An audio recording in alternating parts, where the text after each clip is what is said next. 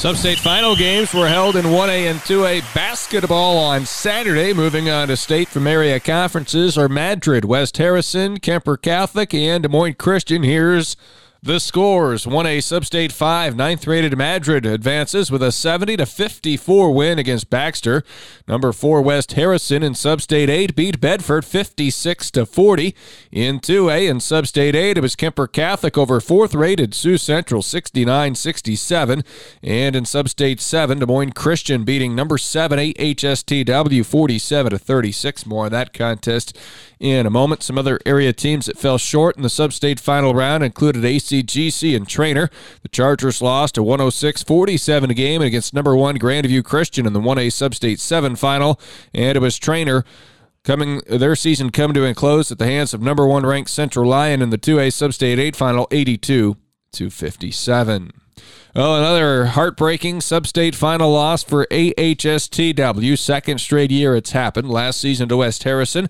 This year to Des Moines Christian. We had the Vikings game on K S O M Saturday night, and they started off well, led eight to two early, but then the well ran dry. Des Moines Christian went on a sixteen nothing stretch to turn a six-point deficit into a ten-point lead, and the Lions would be in front the rest of the way, more often than not by double figures, and it was never closer than within five. A H S T W got it down two five on two occasions, once at the end of the first half by scoring the final five points of the second quarter, and then again late with a minute fifteen to play at forty-one thirty-six, but Des Moines Christian answered with a big three-pointer from Carson Tice, and were able to slam the door shut.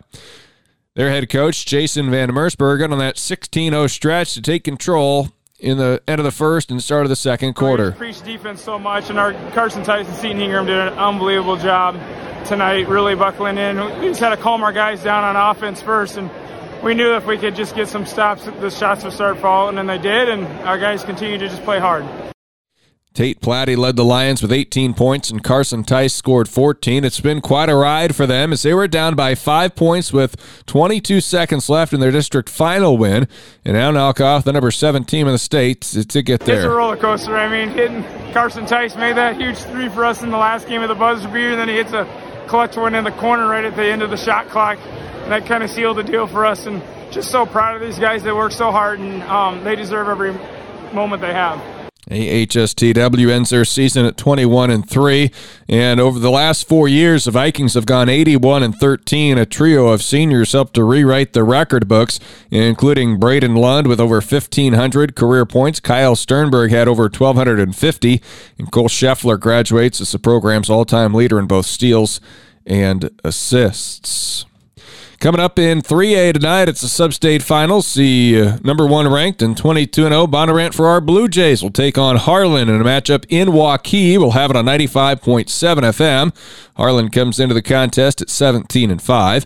Bondurant-Farrar head coach Travis Evans is impressed with the size that Harlan will put on the court. Obviously, big, strong kids uh, that uh, play pretty well together. Uh, they look to pound it inside and inside out and, and so forth. So that's the first thing, you know, that uh, I see when watching them. Uh, just starting to dive into them a little bit, so I'll probably know more here in, in the next uh, twenty-four hours.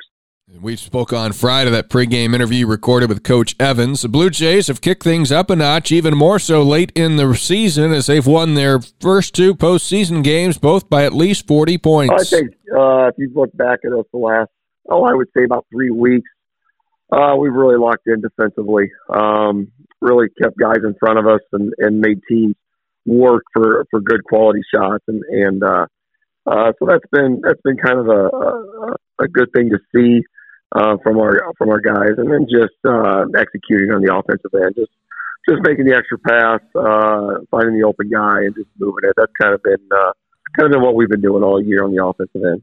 As for Harlan head coach Mitch Osborne, you don't have to do a lot of reading between the lines to pick up uh, his thoughts on facing the number one ranked team in the state. I mean, we're going to play the best uh, number one ranked team in three A.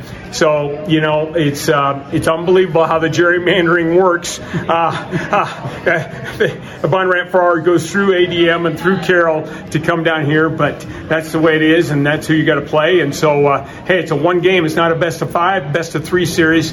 It's one game, so uh, we're looking forward to the opportunity.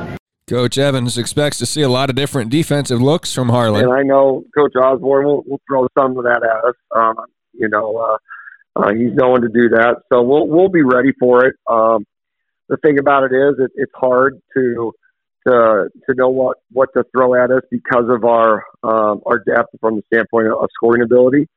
So, but like I said, we, we prep for it. We know it. And, and our kids, Our kids love, you know, they, they look forward to new challenges and things like that. So they'll be re- we'll be ready. Briarcliff commit Colby Collison is a four-year starter and two-time All-State selection. He's averaging nineteen point seven points and six rebounds per game.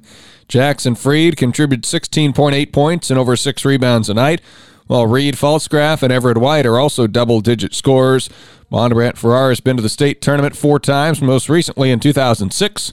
Harlan was there in two thousand twenty. They have been to the state tournament eighteen times in their history. Pre-game coverage at six forty-five, tip-off at seven o'clock from Waukee. They moved it from Creston to Waukee because of a space situation, and we'll have it on ninety-five point seven F M.